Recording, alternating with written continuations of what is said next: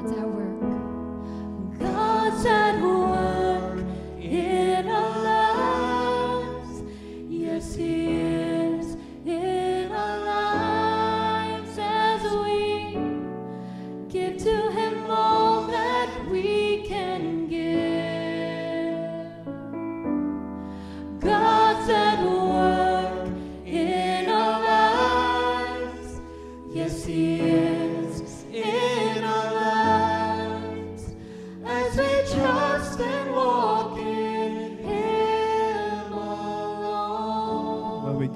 this place,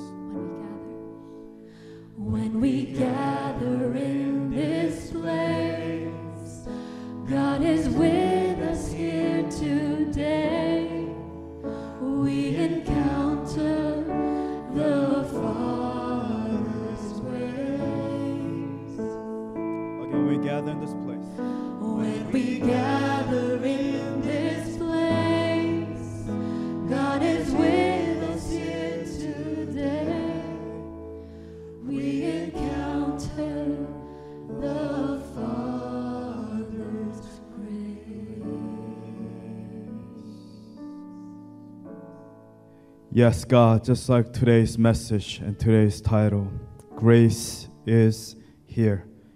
Then we gather in the banner of the name of our Lord Jesus Christ. Your grace is here with us. It is because of your grace, it is because of the atonement of the sacrifice of your Son, Jesus Christ, one and only Son, who took our place. It is because of his amazing grace that we are able to have life and life to the full. Heavenly Father, we are grateful not just for the secondary, third things, the worldly things, but Lord, we're grateful for the main thing, which is the salvation that is found in Jesus Christ from having a relationship with you.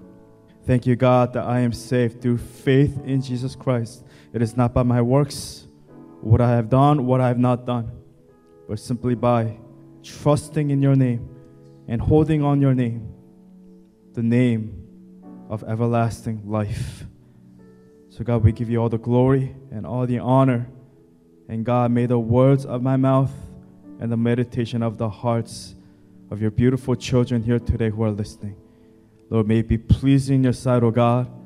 For, Lord, you, we declare today, not just with our voices, but with all of our hearts, that you are our rock, our Savior, the Messiah, the one who is and who is to come, the Alpha and the Omega, the author and the perfecter of our faith. We pray all these things in your precious Son, Jesus Christ, and we pray. And God's people pray, Amen and Amen. Welcome back to our second Sunday service after Easter. It's a joy to be here in the house of the Lord, to be able to worship together and to be able to sing songs of praise and to worship Him in spirit and in truth. Just remember that you are victorious in Christ, that you are beautiful, you're a child of God. Don't forget your identity of who you are and whose you belong to, whose you are. You belong to God, the author and the perfecter of your life. So let's pray that our hearts will truly be open in today's message and that we'll be receptive to what the Lord has in store for us today. For today, it's going to be a short message, but it's going to be a special message and it's going to speak to our hearts. And I pray that your hearts will be open and really receive the truth of the Word of God. I pray that you won't have a heart of stone where you are hardened. I pray that you'll have good soil today to receive the seeds of faith, the Word of God here today, so that you may be transformed here on today and forever for the remaining days that you have here on this earth. The title of today's message is called Grace is Here. Can we turn to our neighbor and say, Grace is here? Our main passage for here today is found in 2 Corinthians chapter 12, verse 1 through 10. And the title says, Paul's vision and his thorn. I must go on boasting. Although there is nothing to be gained, I will go on to visions and revelations from the Lord. I know a man in Christ who 14 years ago was caught up to the third heaven. Whether it was in the body or out of the body, I do not know. God knows. And I know that this man, whether in the body or apart from the body, I do not know, but God knows, was caught up to the paradise and heard inexpressible things, things that no one is permitted to tell. I will boast about a man like that, but I will not boast about myself except about my weaknesses. Even if I should choose to boast, I will not be a fool because I'll be speaking the truth. But I refrain so no one will think more of me than is warranted by what I do or say, or because of these surpassingly great revelations. Therefore, in order to keep me from becoming conceited, other words, arrogant, I was given a thorn in my flesh, a messenger of Satan to torment me. Three times I pleaded with the Lord to take it away from me. That three times pleading is like Jesus pleading in the Garden of Gethsemane. Lord, if it is your will, may this cup be taken away from me. But he said to me, My grace is sufficient for you, for my power is made perfect in weakness. Therefore, I will boast all the more gladly about my weaknesses, so that Christ's power may rest on me. It's just like Christ, when he prayed that prayer, God, through the power of the Holy Spirit, given him all the empowerment to endure the cross, to endure the shame, to endure the injustice. Just like Paul, it was given to him. And it is the grace of God that gives us the strength to endure. Just like the thorns in our lives, I just want to remind you here today, it is because of the grace of God that you're able to endure through all the torment, through all the opposition, through all the oppression, through all the attacks of the enemy, you are able to endure. Verse 10 That is why, for Christ's sake, I delight in weaknesses, in insults, in hardships, in persecutions, in difficulties. For when I am weak, then I am strong. Amen. And amen.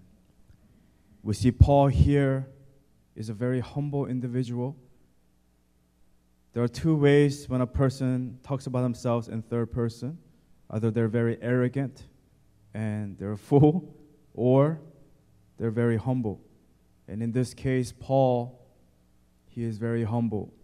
He's talking about himself when he's talking about a man in Christ who 14 years ago was caught up to the third heaven, where he saw the vision of God, the heaven of God. It is talking about himself. And Paul here, he's not boasting in himself. He's not boasting in his accomplishments, which he can. He's one of the greatest apostles that ever lived. He did amazing things for the things of God. He wrote most of the New Testament, and God used them in such an abundant and a powerful way. He was able to boast, but he does not boast about his strengths. He doesn't boast about his accomplishments, but what does he do? He boasts about his weaknesses. He boasts about the thorn that was given to him, a messenger of Satan to torment them. Three times he pleaded with the Lord to take it away. But this is what Christ said in response to Paul's request My grace is sufficient for you, for my power is made perfect in weakness. It is not God, take this pain away from my life, but Lord, give me more grace to endure the pain to endure the suffering, to endure the struggle. I pray, God, that you empower me through the grace that is given through your Son, Jesus Christ, to help me to endure this life, especially when I feel I have no strength, when no one is standing with me. And we see the complete opposite in Scripture where we see people like the rich young ruler, the rich young man. We see people like the Pharaoh. We see people like Judas. We see people like Ananias and Sapphira in the book of Acts where they lied to the apostles. How arrogant, how prideful they were to lie to the Holy Spirit. These individuals, they walked away from the truth. They walked away from the grace that was so readily available for them. And they chose, they chose. They made that decision on their own. No one forced them. They chose to live their lives in rebellion. In rebellion. When I say in rebellion, away from God, not obedient. Everything opposite of obedience is rebellion going against what God wants you to do, and you choose to do what you want to do. They chose to walk away from grace that was so readily available for them. Take a look at how these individuals responded. Look at Exodus chapter 7, verse 13. Talking about Pharaoh here. Yet Pharaoh's heart became hard and he would not listen to them, just as the Lord had said. It is not God that hardened Pharaoh's heart, but Pharaoh's heart was at a point of no return. His heart was too hardened, for everything, all the blessing, all the grace of God would just bounce back. He was not able to receive the grace of God. Through Moses, the Egyptians, that was God's grace to them. It wasn't just grace to the Israelites, the slaves who were under oppression, wrongly treated. It wasn't just for them, it was also for the Egyptians as well. But yet, Pharaoh's heart became hard, and he will not listen, and the rest of the Egyptians will follow. Mark 10, verse 22, this is talking about the young rich ruler. At this, the man's face fell he went away sad because he had great wealth. When you encounter God, you do not walk away sad. When you encounter Jesus Christ, you cannot walk away sad unless you choose to reject Him. He chose His wealth, His worldly things, His worldly wishes, His worldly dreams. Therefore, he walked away sad. His face fell. John 13, verse 30, as soon as Judas had taken the bread, this is the Passover meal, which represents the story of Jesus. In John 6, where he's talking about, eat my flesh, eat my blood, drink my blood. Unless you eat my flesh and drink my blood, you have no part with me. This is after the washing of the feet of the disciples. After Jesus washed the dirtiest part of the disciples' body part, the feet. And what does he do? He spits in the face of Jesus. He gives him the kiss of betrayal. And it says, as soon as Judas had taken the bread, he went out, which means it's a symbolic imagery of walking away from Jesus Christ. And it was night. Night represents darkness, darkness is where evil prevails. He went into Satan's domain. That's what it means. And lastly, let's look at Acts 5, verse 1 through 11. The story of Ananias and Sapphira. I don't know if you guys are familiar with this. It says, Now a man named Ananias, together with his wife Sapphira, also sold a piece of property. With his wife's full knowledge, he kept back part of the money for himself, but brought the rest and put it at the apostles' feet, meaning they were in it together. Then Peter said, Ananias, how is it that Satan has so filled your heart that you have lied to the Holy Spirit and have kept for yourself some of the money you received from the land? Didn't it belong to you before it was sold? And after it was sold, wasn't the money at your disposal? What made you think of doing such a thing? You have not lied just to human beings, but to God.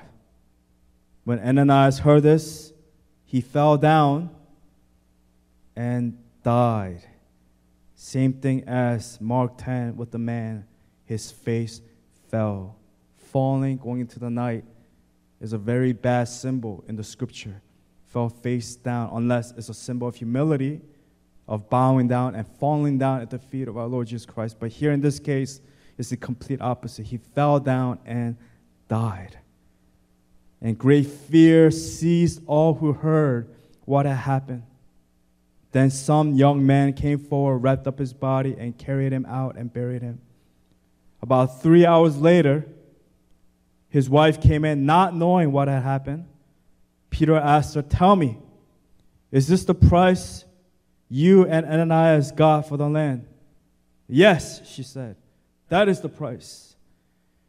Peter said to her, How could you conspire to test the Spirit of the Lord? Listen, the feet of the man who buried your husband are at the door, and they will carry you out also. At that moment, she fell down at his feet and died. Then the young man came in, finding her dead, carried her out, and buried her beside her husband. Great fear seized the whole church and all who heard about these events. When it comes with God, there's always two full, two sides of the coin. Whether you are fearful of Him, afraid of Him, because He is this distant God, yes, we should be afraid of Him. But there's the other side of the coin where we fear Him, meaning we revere Him, because we love Him, because He is for us and not against us. When you stand against the living God, the Almighty God, you stand in fear, meaning afraid before the judgment of God, and there is no hope for you. And this is where grace comes in. This is where grace comes. And here's a reality check for you and for me. And I want you to understand what grace is today. I don't want you to go another year, another month, another day, another week, not understanding what grace is. When I first understood grace, it was for me at the age of 16. As somebody was praying for me, and the prompting of the Holy Spirit led me to understand what grace meant. Not here, I mean, I knew it here, and I knew I wasn't. I wasn't living my life under the full grace of God because I couldn't forgive myself right? A lot of times we think that we are forgiven by God, but we're filled with guilt and remorse of our past, and you can't forgive yourself. And when you can't forgive yourself, that means grace is not fully at work in your life. It's like me saying, God, my feeling and how I feel and how I think and how I judge myself is greater than what you say, what the scripture says about me. When it says you are forgiven, you are forgiven. It is the grace of God that overcomes, that overcomes whatever we're feeling here today. That it is not about how I feel or what I think about myself or me forgiving myself, but because I've been forgiven, I am forgiven, period, and that is it. Nothing more, nothing less. And grace brings reality check in our lives. And here is a reality check. Let's all turn to 1 John chapter 1 verse 8.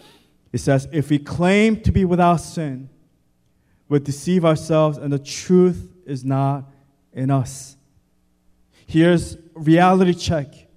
We are all sinners, and we must not deceive ourselves, or else the truth is not in us. No one in this world is a person with full integrity. No one can save themselves. No one is perfect. For we are all sinners since birth, from the beginning. We are all sinners. Romans 3:10 says, As it is written, there's no one righteous, not even one. Psalm 14, verse 1 says, Only fools say in their hearts, There is no God. They are corrupt and their actions are evil. Not one of them does good. And the truth and the reality is, and it is because we are sinners, it is because we are human beings, and because we are not perfect, we're in a desperate need of a Savior, the scripture reminds us. And that's where grace comes in to rescue us, to save us, to redeem us, to take my place where sin equals death, where I deserve death and eternal in hell, but Christ came to rescue me, and that's where grace comes in, and that's what grace means. Today, as we're here sitting in our seats, listening, may we not reject the grace of Jesus Christ, for his grace is here. When Peter asked Ananias and Sapphira the question, it is God's grace for them to answer correctly. When God asked Adam and Eve, Where are you? That is God's grace upon Adam and Eve. It was their chance to come clean before God, to come honest before God. God doesn't ask us the question, Where are you? What are you doing? Not because He doesn't know the answer. He knows everything inside of us. He knows your thoughts. He knows your fears. He knows your dreams. He knows what you did. He knows what you're doing. He knows everything inside out. There's nothing that can be hidden from the presence of God. May we not reject the grace of Jesus Christ here today. For God's grace is the good news of the gospel. The good news. What's the good news? That He took my place. He died for me on the cross. My sins and my debts are forgiven. His grace, closely tied to His love, His forgiveness, His mercy, his kindness, His blessings, the kindness and the benevolence of our Savior to the unworthy.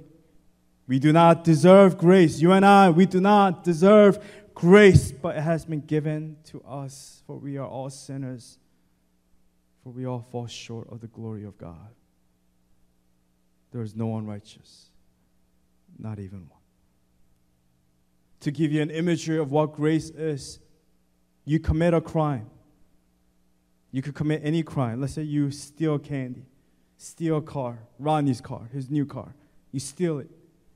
And then you get caught and you're facing the judge. You're standing before a good judge, not a corrupt judge, but a kind and a patient and a loving judge. You know you're guilty. There's no excuses for the crime that you committed. And the judge, he's a fair judge, and he fairly sentences you for punishment that you committed and that you fully deserve. And then, all of a sudden, as you're about to enter the jail cell, the kindness of the judge, the kindness of the Savior comes into the picture. And he takes your hand, takes your shoulder. He gives you a hug. And as he hugs you, he lifts you up this big judge and he turns 180 and lets you go. He says, Walk. He says, You're free. And I will take your place. The punishment that you deserve, I will go ahead and take the place of punishment. That, my friends, is the picture of the kindness of our judge, the kindness of our Savior, where he comes and he takes our place. Scripture makes it very clear. Psalm 51, verse 5 Surely I was sinful at birth, sinful from the time my mother conceived me. David understood that he was, has been, and will always be a sinner if it wasn't for the grace of God. So grace says God takes our place Mercy is less punishment, less sentence. So grace goes even deeper where He takes our place. Surely I was sinful at birth, sinful from the time my mother conceived me.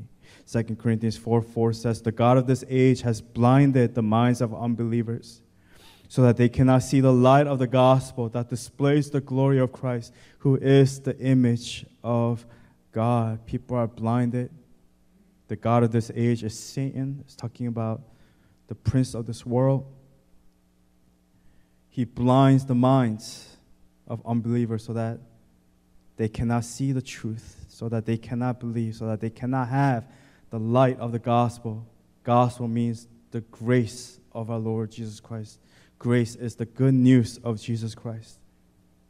But here is our great hope, and here is our great answer, and here is our great joy. You ready? Romans 3 23 to 26. It reminds us again and again that we are sinners, lost without the grace of God, for all have sinned and fall short of the glory of God. And all are justified freely by His grace through the redemption that came by Christ Jesus.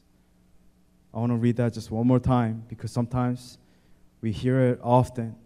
It goes over our head. It's like a story that I heard of a pastor, a new pastor that came into this congregation. And he said, John 3.16, for so God so loved the world, he gave his one and only son that whoever believes in shall not perish but shall have eternal life. And then he walked away from the podium. Oh, okay, that's interesting. I guess next week he'll give us a message and week after that, same thing. John 3.16, can we all turn to John 3.16, for God so loved the world, he gave his one and only son. And then he walked away again. And they're like, oh, interesting. What is this? Are we in Groundhog's Day? like Groundhog's Week? Like, what's going on? Are we repeating again? And then he comes again, again, and again. And then all of a sudden, after a while, a tear starts forming in the back because they finally realize the true meaning of what John 3:16 was. And then it's like the scene from Stand By Me where he gives a story about the barf. Everyone starts barfing. It just starts rubbing off on the person next, and the Holy Spirit starts to move, and the whole church was in a movement of repentance and humility. So let us just listen to it one more time. Romans 3 23 to 26.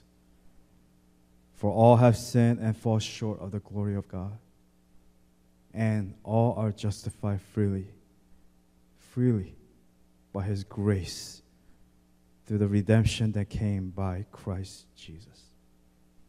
It is a gift. You did not earn it, you cannot work for it. It is free, it is available for all, every human being. It was available to Pharaoh, it was available to Judas, it was available to the rich young ruler, the rich young man. It was available to Ananias and Sapphira. It was available to them. God presented Christ as a sacrifice of atonement through the shedding of his blood to be received by faith. He did this to demonstrate his righteousness because in his forbearance he had left the sins committed beforehand unpunished.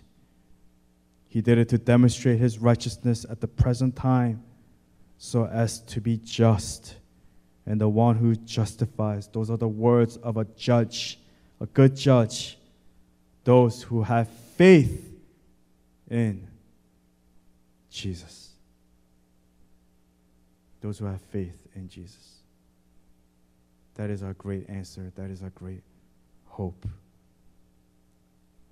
Romans 6:23 For the wages of sin is death. But what is it? The gift of God. It is free. The grace of God is free.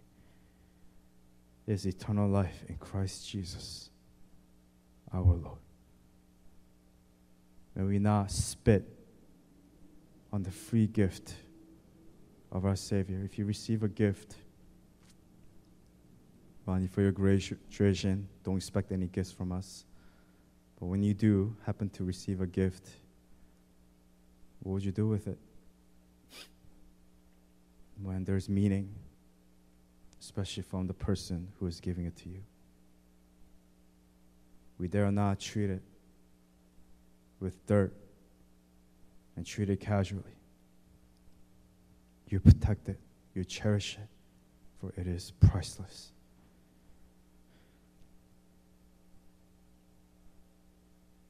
I have two short main points for us. Point number one this may be controversial, but it is the truth. And church pastors, they need to preach on this more often than not. Ready? His grace is available for all, but sadly not to all. Titus chapter 2, 11 to 12. For the grace of God has appeared that offers salvation to who? All. All people. He teaches us to say no to ungodliness and worldly passions and to live self controlled, upright, and godly lives in this present age. And who is the God of this present age in this world? It is Satan. It is the grace of God that comes and that separates us from living the same way as worldly people do. It allows us to say no to sin, to ungodliness, to worldly passions, and to live self control, upright, and godly lives in this present age for any season. Whatever year, the past, the present, the future, the grace of God, it offers salvation for you and for me. And when I say this, His grace is available for all, but sadly not to all.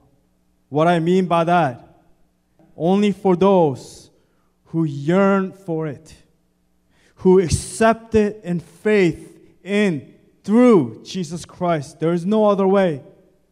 There is no other way than to receive this through faith in Jesus Christ. Sub points here. Letter A for the believer. Letter B for the sinner. Letter C for the humble.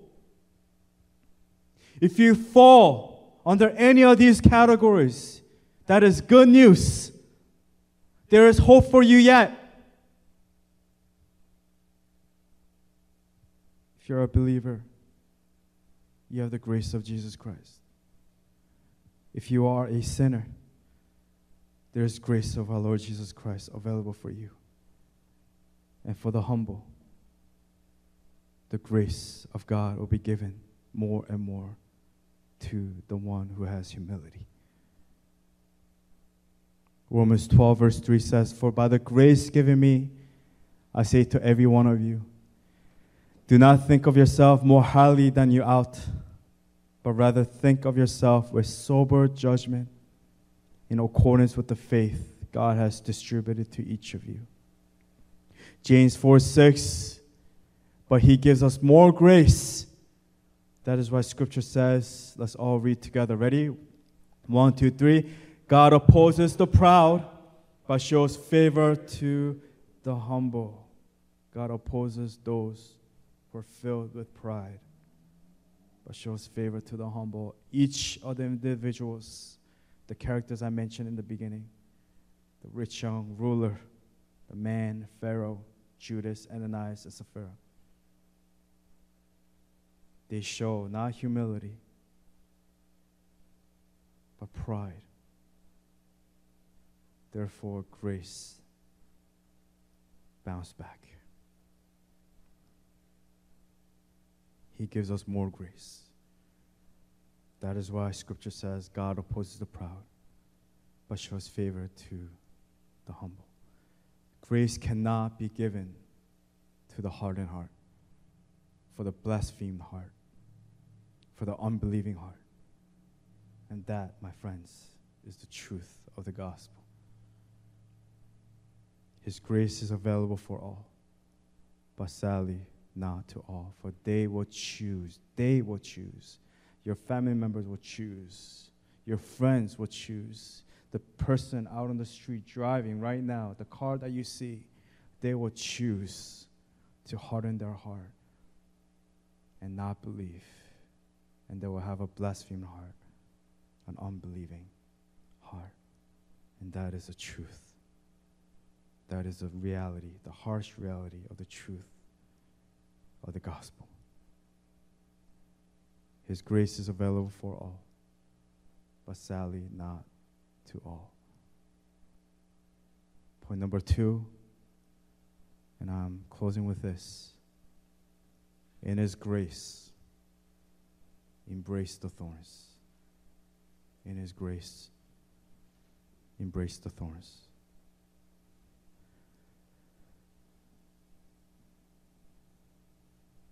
Going back to what Paul was saying in 2 Corinthians 12. In order to keep me from becoming conceited, being prideful, arrogant, I was given a thorn in my flesh, a messenger of Satan to torment me. Three times I pleaded with the Lord to take it away from me. But he said to me, My grace is sufficient for you, for my power is made perfect in weakness. Therefore, I will boast all the more gladly about my weaknesses, so that Christ's power may rest on me.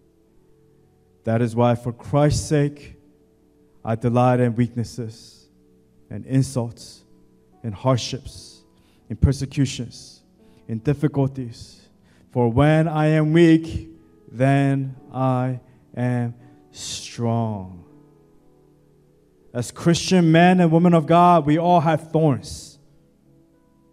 No one can escape this thorn. Paul had it, Jacob had it, David had it, etc., etc., etc.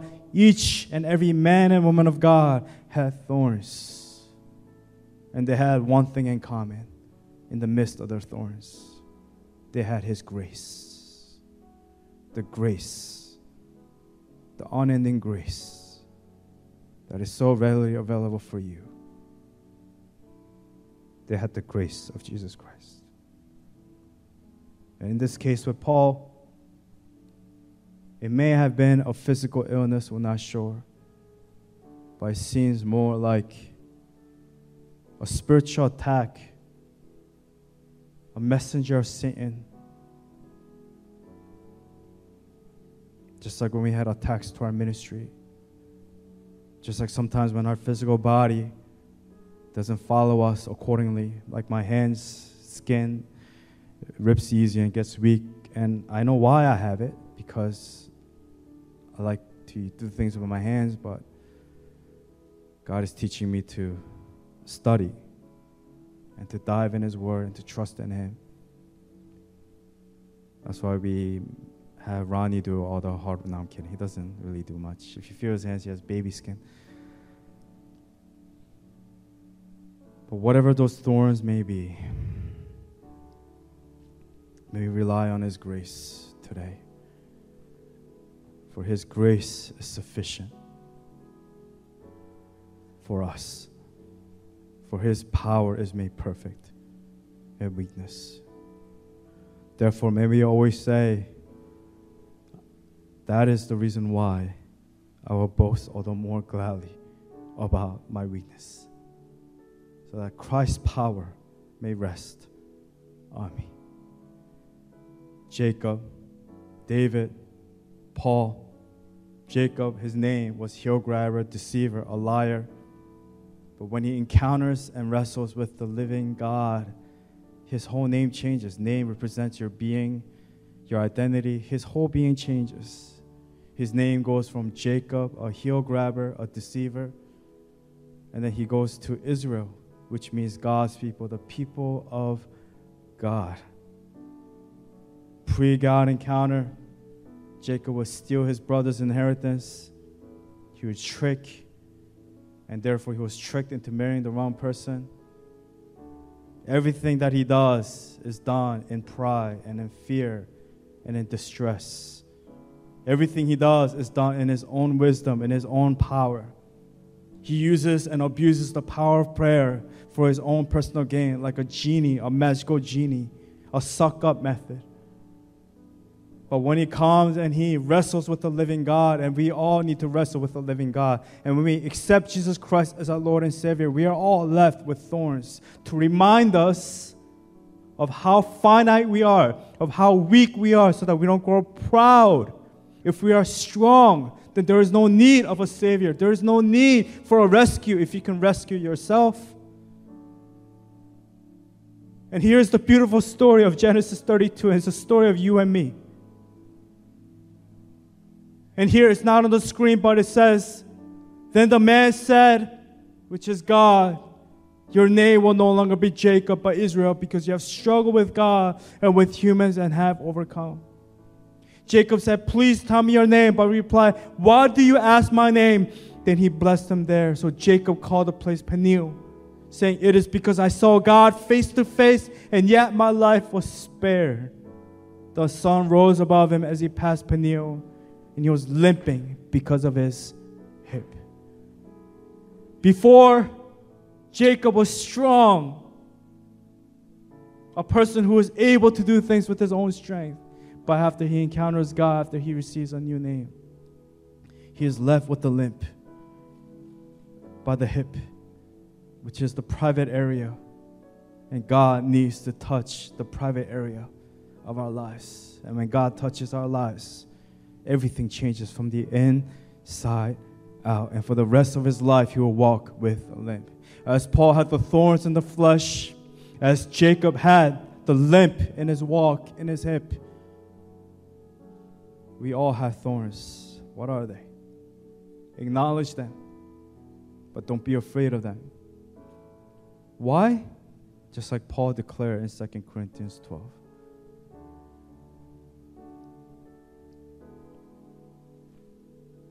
My grace is sufficient for you, for my power is made perfect in weakness. Allow God to come and to rip your world apart and take your world apart. As Jacob with his hip socket, the most private part of your life, may God come and take your world apart.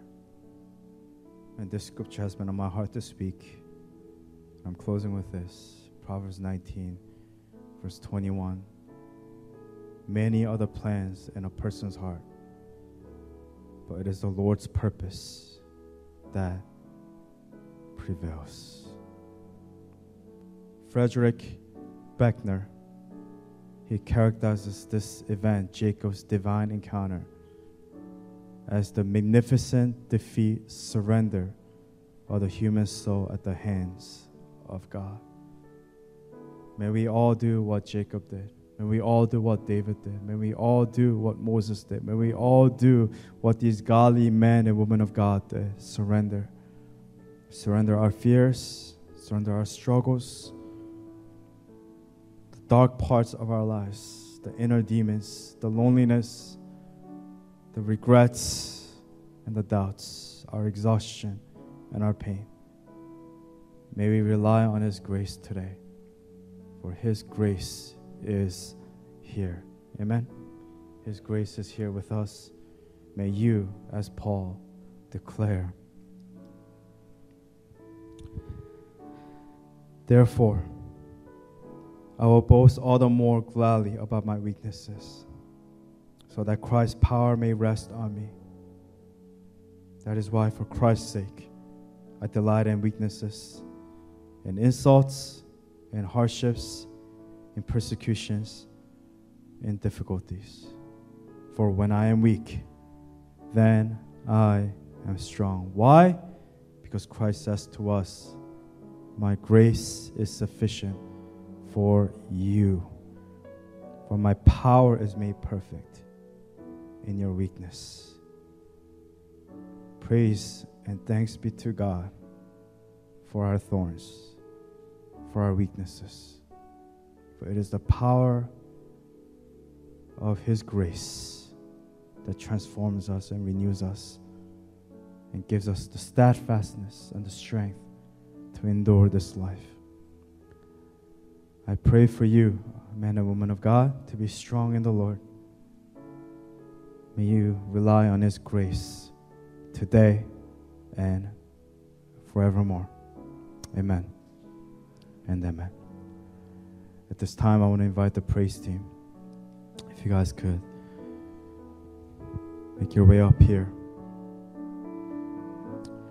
And I would like to close the service with a time of prayer and time of worship.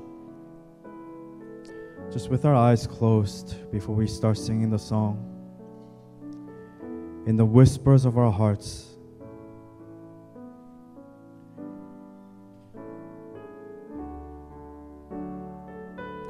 can we just turn to the Lord right now and rely on His grace this very morning?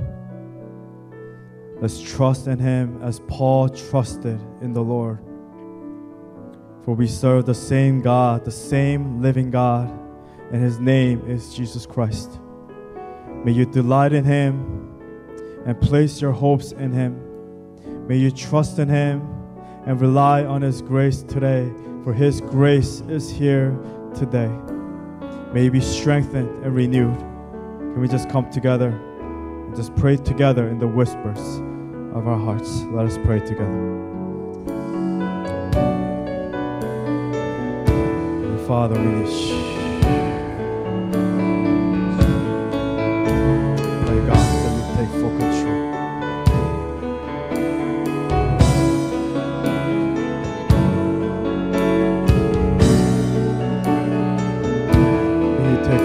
take full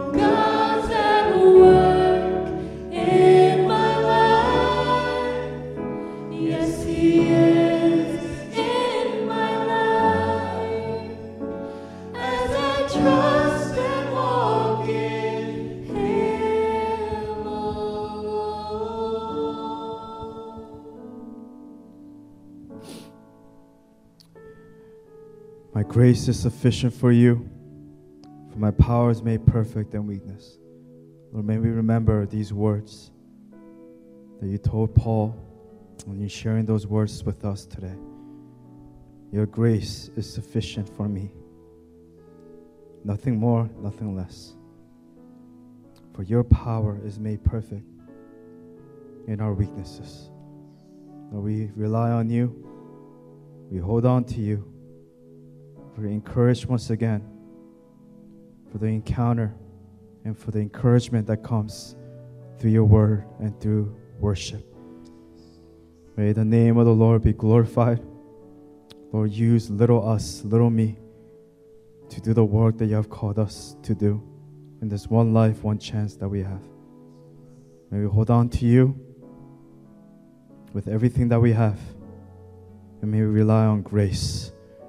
Now, in our feelings, help us, Lord, to forgive ourselves and to move forward for God, your grace and your love and your forgiveness surpasses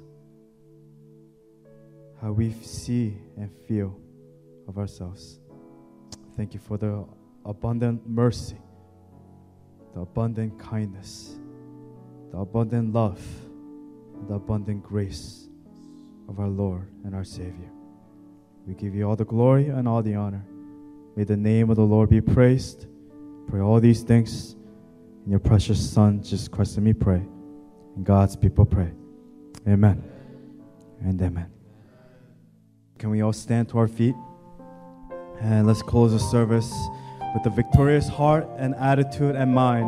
Let's worship together. The path of life in Jesus is the only path I know.